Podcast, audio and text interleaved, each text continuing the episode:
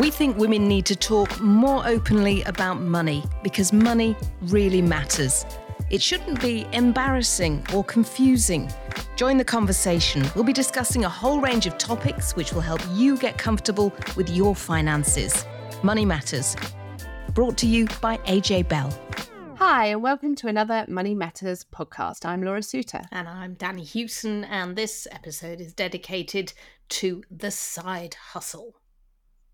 And that is, of course, something that are a lot of people are turning to in order to boost their income. So, taking on extra work on the side to give them a bit of extra money each month.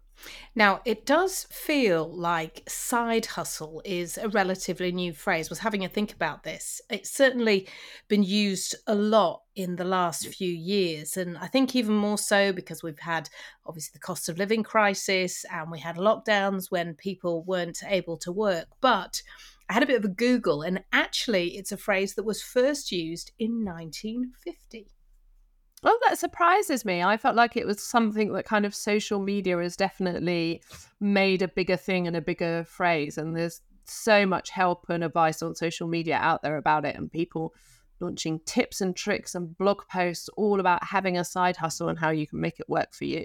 Yeah, I mean, it's definitely more used today. Following the last recession, suddenly it was absolutely everywhere as people felt that they needed to make a bit of extra cash and there was ways to make that bit of extra cash.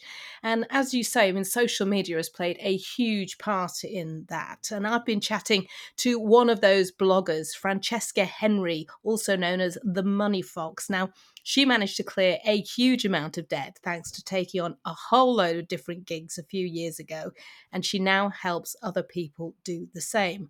Now, I have made money selling off quite a lot of my old stuff, and during COVID, I spent hours and hours putting together old Lego kits that the kids didn't want anymore and I'd kept the boxes. So I was able to sell these kits at quite a decent sum, not as much as I paid for them, obviously, but quite a decent amount of money because people wanted games at the time because they were stuck in lockdown. And Vinted is my new favorite thing. And I'm now going through my entire wardrobe and anything that doesn't fit, that is going on there. And I think that that is sort of part and parcel. That's my sort of side hustle. What about you? I too am a massive Vinted fan. And so, um, as you know, I've got a young daughter and they grow out of clothes and particularly shoes so quickly and they look like they've barely been used, some of the stuff. So, I am a big fan of selling a lot of her stuff on there. And sometimes I cash out the money, but other times I just use it to then buy a lot of secondhand items on there, either for myself or my daughter.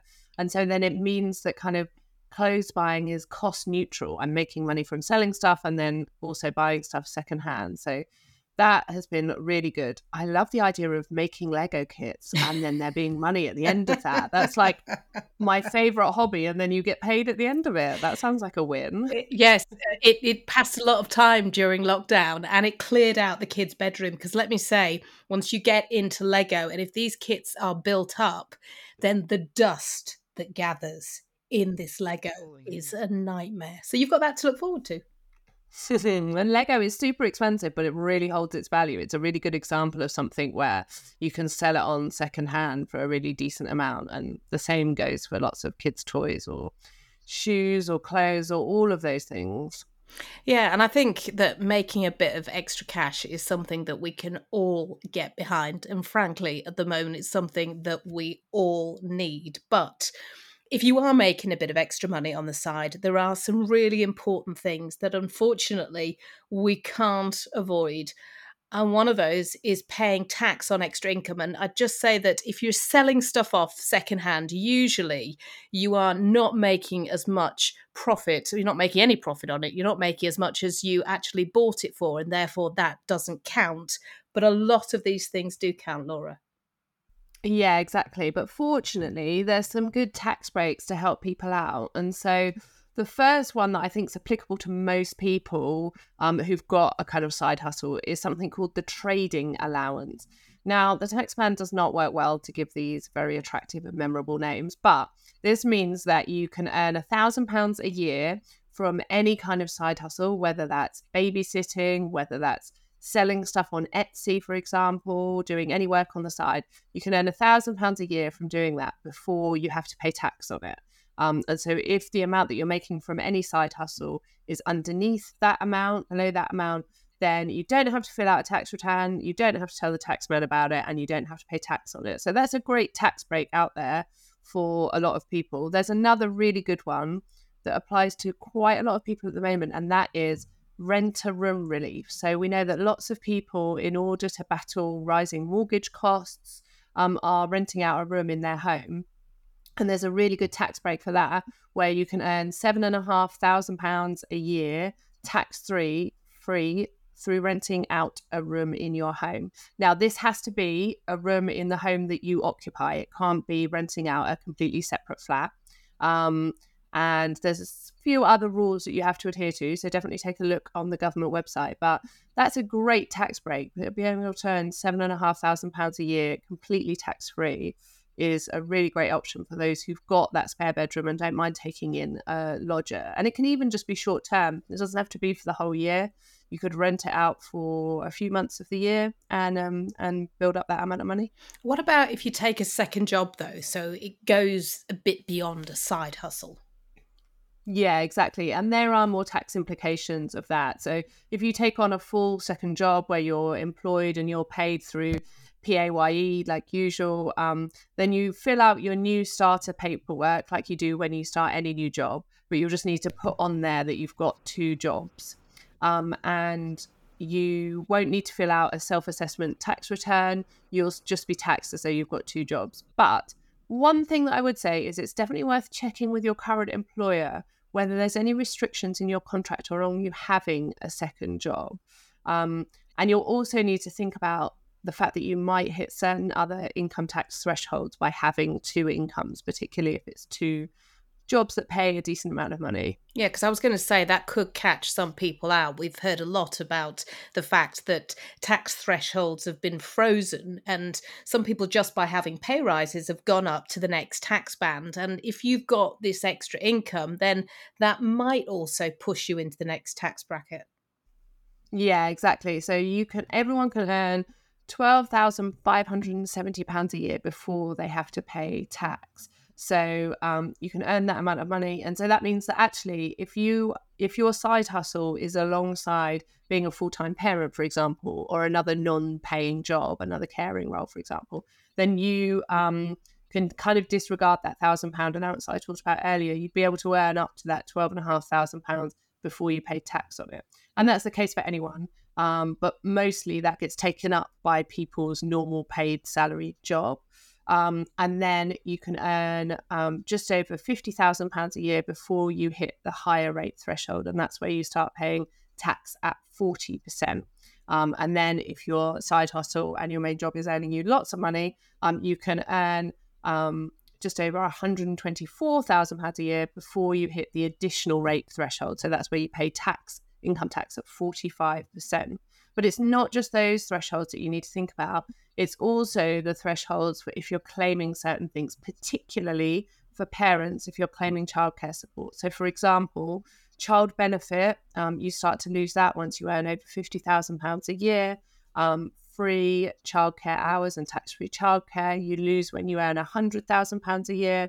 So, that's not to say it's not worth earning over those amounts, but it's just definitely worth bearing in mind um, the impact that a higher salary or a second job might have on some of those other things that you claim. And just a tip for people that have a job and have a side hustle alongside obviously, you've got to fill in a self assessment form, but if you do it in good time, you can then get that tax not taken out in a lump sum. You don't suddenly have to pay the tax man, you can get it taken out source from your PAYE, which is really quite useful. So it comes out every month as opposed to having to pay a big chunk. But it's also worth pointing out while we're talking about extra cash, because uh, I know most of us are going to be um, doing it just to live or to pay off debt.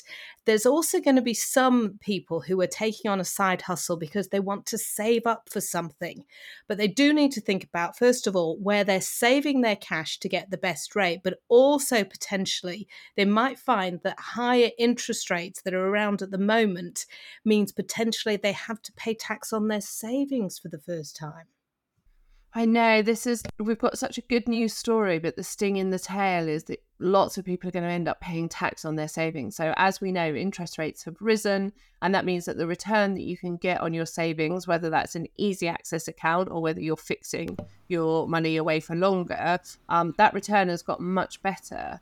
But it means that more people are going to start to hit that tax free limit that you get for savings. So for a basic rate taxpayer who pays tax at 20%, um, you get a thousand pounds a year that you can earn um, as interest on your savings before you pay tax. For a higher rate taxpayer, you get a £500 limit, um, but additional rate taxpayers get no limit. And so, what's happened as people have got a higher return on their savings, they're earning more interest on that savings and they're starting to hit those limits really the, the most obvious and easiest solution to this is putting your money in an ISA. If you put your money in a cash ISA, then it doesn't, any interest that you earn on it is protected from tax and it doesn't count towards that limit. The nuance of it is a little bit trickier. Sometimes cash ISAs offer lower interest rates than standard savings accounts. So for some people, particularly those who pay tax at 20%, it might be more beneficial if there's a higher interest rate on a non ISA account to go with the non-ISA account, pay the tax on it, um, but you're still making a higher return. So it's there's a bit of a juggling and a bit of weighing up, but it's definitely something to be aware of because people are going to get caught out by this.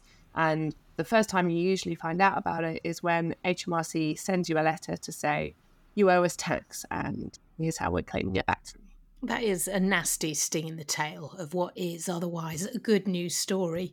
Um, now, I think what most people really want to know is how they can make extra cash. And Francesca Henry managed to pay off a £10,000 debt back in 2017, thanks to taking on a whole host of side hustles. After that success, she launched her own website, The Money Fox, where she blogs about her experiences and give tips on how she makes extra cash. And I spoke to her earlier. People will know you as the money fox, but you didn't start there. Talk to me about your experience because you really started thinking about money when you had a, young child. Yes. So I think for me, when I was growing up, money was just when money was fine. I had no bad money experiences. I knew you shouldn't get into debt and stuff like that. It never appealed to me. But then when I had my young daughter, like you say, I realized that it was hard to be on maternity leave and have the cut and pay. And it's really it's really weird for me to look back because i'm such a planner and organizer but i hadn't planned that. I don't know i think i just thought everything would be fine it would be all magical and lovely and it wasn't and i had no support unfortunately. So i ended up struggling a lot. So i i really did have no money. When i say no money i mean zero. I mean not even like five pence spare. It was that kind of way. And so it was a very stressful time for me. I ended up getting into debt. It wasn't all my fault without going into it. But I realized that things had to change. It was such a stressful situation. And so I actually turned to side hustles. But at the time, because this was years ago, my daughter's 12 now, it, at the time, no one was really talking about it. It really has exploded, like Instagram and everything. Now there's so many sites and accounts and stuff. There was nothing then. It was all American. I could not relate to it. It was all um, wealthy Americans who would suggest selling your stuff, and I was like, I don't have any stuff. I really didn't have anything to sell. I didn't know what to do. So I tried out my first side hustle, just took the plunge and it worked. I remember so clearly thinking, oh my gosh, this works. This is great. And it just gave me the courage to try and do more. And then I ended up using all that money to pay off my debt. I left my ex husband and then just everything kind of snowballed from there. So, in a much better place now. So, what was your first side hustle? It was mystery shopping. Okay. Yeah, so I think I think that one appealed to me because when I say I had no money, I and again no money, and I really cut back on my food, so I was really not eating well or at all at the time. I think just the appeal of the free food really did it for me, especially since they're really well-known brands without revealing names and stuff. I would never have been buying from there. So to know I can have this little treat or I can have this lunch meal or whatever that just really appealed to me. So yeah, I, I, tried that out. And like I said, I remember coming out of the place, a very well known bakery, I'll just say that. And I had all this food and drink, and I was like, oh my gosh, look at all this I've got for free. It was it was amazing. So yeah, I still love mystery shopping now. So do you still do the mystery shopping? Because obviously you talk to people now about side hustles and about ways to make money. Do you still do that? I do it occasionally. So at the time, I was trying to do it all the time um, because obviously that was my first one and didn't know what to do. But I do I dip into that one occasionally. There are still other side hustles I do more frequently, but yeah, I would I think I always think I, mean, I need to do more mystery shopping. It's so good because you can get so much free stuff. So if people wanted to do that, how how do you get into mystery shopping? Can you just Google want to be a mystery shopper? Yeah, I think mystery shopping you have to be careful with because you want to make sure it's a legit site. I list all the legit sites on my Instagram and my blog and everything like that, and just ask people what they're using as well. There's loads of good ones. Can I say which ones are good? Yeah. Okay. Um, so the one I started with was Market Force. That I think is really good because it's there's a lot of well-known brands because you might think, oh well, there's no shops in my area where I can do it. Trust me, there will be shops in your area where you can do it. Even me, I didn't really have that many shops around, and I still managed to find quite a lot of shops. So yeah, I can provide a list for anyone listening. Um, but yeah, just going for it, I think, is the best thing. You've just got to take that leap, find a good one, and just go for it. So, what does it entail? Because I've never been a mystery shopper. Um, it, it it sounds sort of magical, but what does it entail? I think for me, I don't know about you, but I always thought it was like very cloak and dagger. You were kind of like a little detective mm-hmm. with your hat and your coat, you yeah. know, and you were kind of undercover.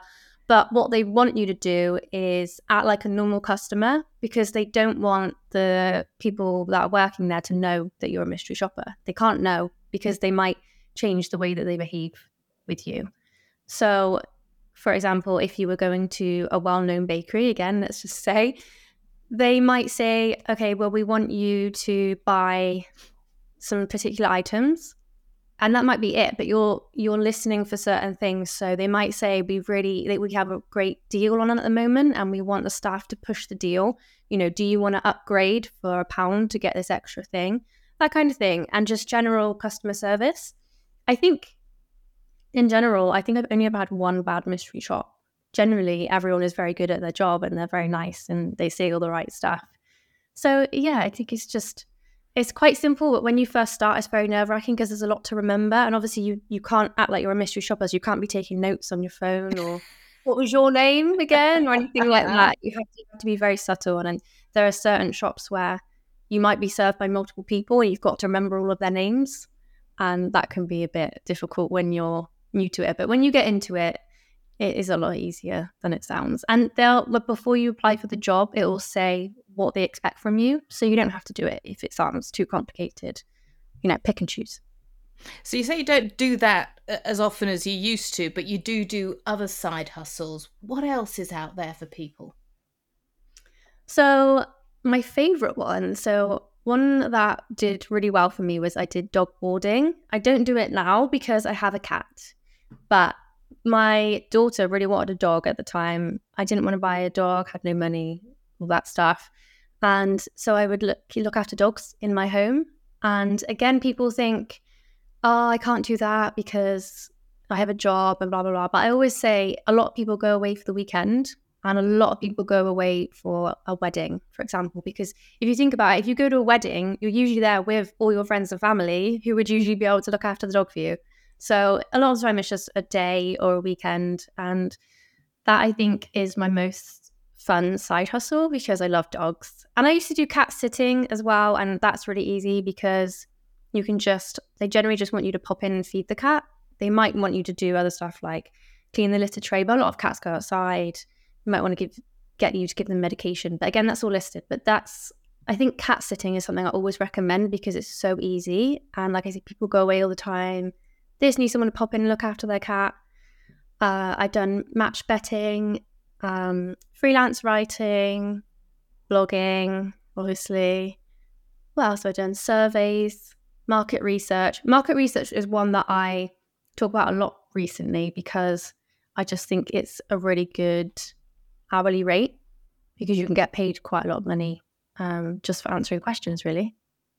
So, what do you have to watch out for? Because I would imagine that, you know, as you say, you've got to be careful when you're looking at mystery shopping, which sites to look at. But I bet there's a lot of fraud out there, a lot of ways that you can be taken for a ride. Yeah, and I think that was my problem when I first started because, like I said, no one was doing it. So I really was kind of winging it. I was like, oh my gosh, is this a scam or not? I had no idea what to look for. I think the best thing to do personally is to go off what people you trust recommend. Also, your friends might be doing it, might just not be talking about it. But there's people like me, I'm happy to share all the websites and things that I use. And I only talk about the ones that I've personally tested out. And there are loads of other people that do the same thing. So I think it's just all about probably finding someone you trust. When you're Googling it, you can obviously do a check on the company as well. But yeah, if someone can say, oh, I've used them loads and they're a legit company and they're fine, then that's generally what I would go with myself.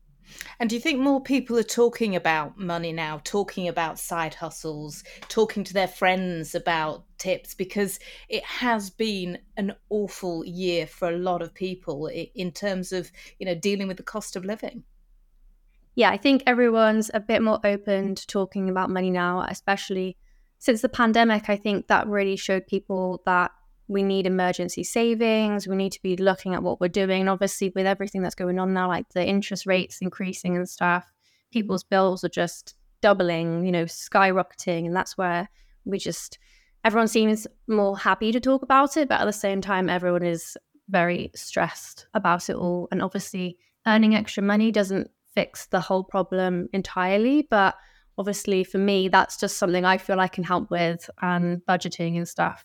I can't go into all the i can't go to the prime minister at the moment and tell him that he's doing everything wrong or anything like that you know. What i can provide is earning extra money tips budgeting and anything anyone wants help with. But yeah i definitely think people are more open at the moment and are willing to talk to their friends which is nice. So, apart from fraud, is there anything else that people need to think about when they're looking to do side hustles? Are there tax implications? What what else do they need to think about? Yeah, I think tax is probably the main concern that people come to me with if I'm ever suggesting side hustles and things. There's obviously the personal allowance and the certain amount that you have to earn before you have to pay tax. But I think I don't want people to use that as a reason to not do it because I never have. But obviously, you don't have to do what I'm doing. But obviously, what you want is for it to grow and grow and grow and you to be earning a lot more money. So, the best thing to do is just go on the government website and have a look at what they recommend. Obviously, it's personal for everyone because we're all earning different amounts of money. So, if, obviously, if you're earning £500 a month, if you're earning £3,000 a month, your tax implications are going to be very different. And that might be worth talking to an accountant, it obviously, if you have a lot of stuff on the go.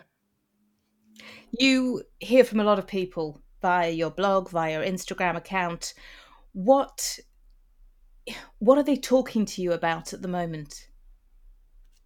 Um, a lot of debt, I would say. People coming to me with debt questions. Um, I was on TV recently, and everyone I think that found me from there asked me about debt. They a lot of debt, um, you know, like six figure debt uh, and stuff like that. So yeah, I think mainly it is debt at the moment. Pe- people do want help with earning extra money and budgeting and investing and stuff like that. But I have noticed a big uptick in questions about debt. And you've dealt with debt. You've put that in your rear view mirror how hard was that for you to deal with it to to look at it head on and say right i've got an issue i need to solve this I think for me, when I was getting into debt, I knew that I would have to pay it off straight away. I was only getting in debt because I didn't have the money, if that makes sense. Like, obviously, that sounds silly because everyone does that. but what I mean is, there were things I needed to pay for, and the money wasn't there. That's why I had the debt. So I knew it had to go, and uh, but I wasn't sure at the time how to do it. And then that's when the extra money making came into it. But yeah, it was really difficult, and I think a lot of people, especially people who perhaps haven't been in debt and through no fault of their own, perhaps don't understand the mental struggle of it all. And I get it because when you're in that place, it's it's so depressing. It really is. And it's just so hard to add another layer to everything that you're already dealing with. Like you're already stressed, you're already in your little bubble. Adding something else extra, even if it's positive, is such a hard thing to do.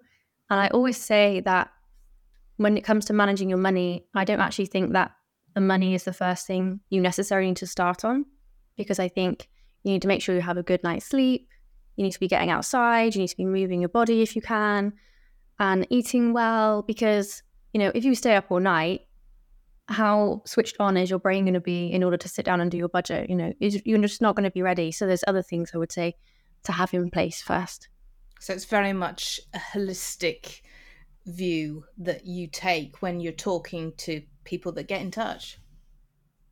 Yeah, definitely. I'm not I'm definitely not all about the money. I'm definitely more about like the psychology, I think, and the lifestyle because it needs to fit in to our lifestyle and the way we spend is based on our emotions. So if our emotions aren't in the right place, we you know, if we're not where we want to be mentally, then it's going to be so much harder to work on your finances. So for me personally, I totally understand that and I think people relate to that in my content. You know, I think they can see that, which is nice.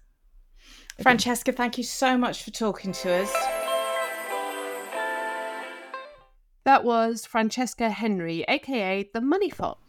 Now, dealing with £10,000 in debt is a pretty big confession, but did she have another confession to share with us? Well, we've actually gone with a bit of a twist this time because we've had some great confessions, but it did feel like maybe it was time to change things up a bit. So instead of asking for a confession, I asked Francesca for her money dilemma. And the one that she has is going to resonate with a lot of people. I think our I can't think of any confessions. I didn't really spend any money in Terrible, but I think a dilemma myself and my partner have had has been: Do we move to a bigger house for more money, or do we stay in our house and pay off our mortgage quicker? That is personally our biggest dilemma at the moment, and I'm sorry if that's completely different to the topic of what we've been talking about, but that is something that we've been stewing over and also do we pay off a lot of our we're in a really good interest rate with our mortgage so do we throw all of our money at it before the interest rate changes? That's where we're at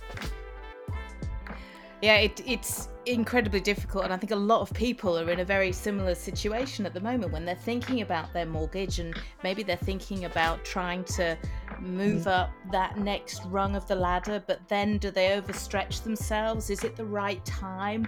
It, it's it's so complicated and people do want the fairy tale. They want the house of their dreams but also they still want to be able to live a nice life yeah, definitely. I think where we're looking at it is if the interest rate did double, would we be comfortable? Um, we, we, gosh, I'm not looking forward to when it goes up. We, we were so lucky to lock in such a good deal for so long. But I think it's in next year or the year after that it's going to go, and I'm just like, ah.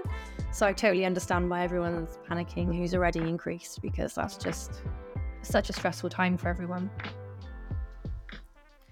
Yes, I think that is probably a dilemma that lots of people will feel. And it's so hard to know when the right time to make a purchase like that when you've got a very comfortable lifestyle that you're very happy with. Um, so we definitely want to hear other people's views on this. Um, so get in touch with us on social media to tell us what you would do in her situation. That is all for this episode of the podcast. Don't forget to sign up to our newsletter so that you'll be the first to hear all about articles, podcast guests coming your way. And we've also got some great giveaways and sneak peeks as well. You can sign up at ajbellmoneymatters.co.uk. And we do love hearing from you. So follow us on Facebook, Instagram, or X. We're at AJ Bell Money Matters on all of those. And our next episode is our Christmas special. We'll be talking festive feasts on a budget and the tricks supermarkets use to get you to spend in store. I'm excited for this one. I'm hosting Christmas for the first time ever, and I'm suddenly realizing how expensive it is. So I'm very excited for these tips to help reduce my bill. So we hope that you can all join us then, and thanks a lot for listening. Before you go, please remember this podcast is for educational purposes, and the views expressed don't necessarily reflect those of AJ Bell. The podcast isn't telling you whether certain investments are suitable or not. And don't forget that the value of investments can change, and you can lose money as well as make it. It's also important to remember that tax rules apply, and that the way an investment performed in the past may not be the same as how it behaves in the future. If you want help, go see a qualified financial advisor.